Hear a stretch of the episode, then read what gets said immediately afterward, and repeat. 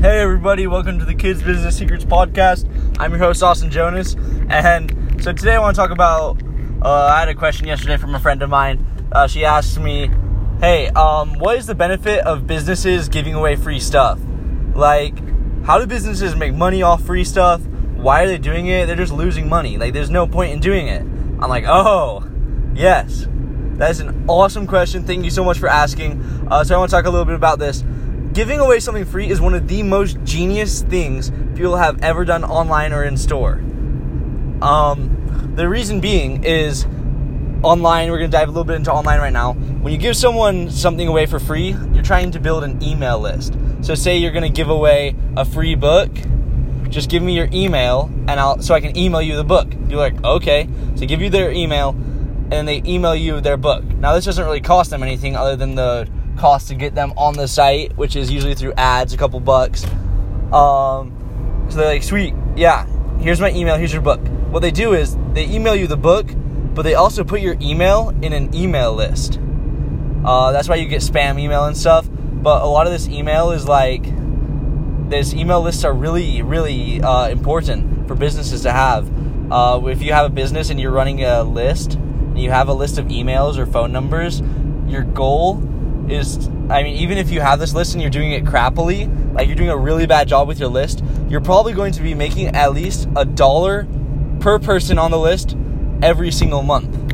If you're doing it good, you could be making $20 per person on the list every single month. So just by giving you that email, they add you to a list, and that's why. So they can have you on this list, so they can send you emails to say, hey, look, you bought our book. If you liked our book, here's some other things we do. Here's a course. This is exactly what I'm going to do. I'm going to give away a free book after I write it for you guys, so you guys can all enjoy my book, have it for free. I think that'll be really good for kids to have. But also I want to have an email list. I want to be able to promote future things so people can hear about it, so they can buy it. Because on an email list, you don't have to pay for traffic. Another reason being is it's a dopamine rush. So when someone's on your website, this is kind of diving more into the concept of sales funnels, which I've been into this last little while. If someone gives you their email for like a book or something, they're gonna have a dopamine rush because they gave something. They just purchased something kind of, and then on the next page of the website, it's going to offer to sell something. And since they've had that dopamine rush, they're 70% more likely to buy your next product than they would have been before if they didn't give you their email.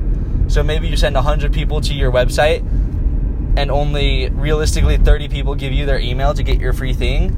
On the next page, maybe only 2% will buy your thing, but that's compared to 1% of people who would have bought it before they gave you their email. And you have them on an email list to write them and say, hey, look, you didn't get this product. Sorry, did I do something wrong? Here's the benefits of the product. And usually it takes people more than one time of hearing it, more even up to 7 times of hearing from you to buy something from you.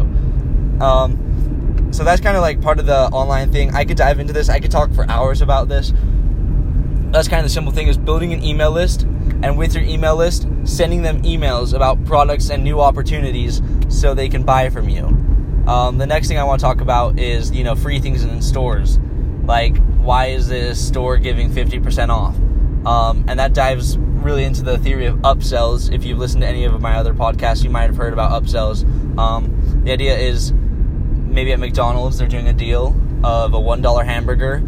Well, it already cost them for you. Maybe you just had to go buy the hamburger for $1. It had already cost McDonald's $2 just to get you into the drive-thru,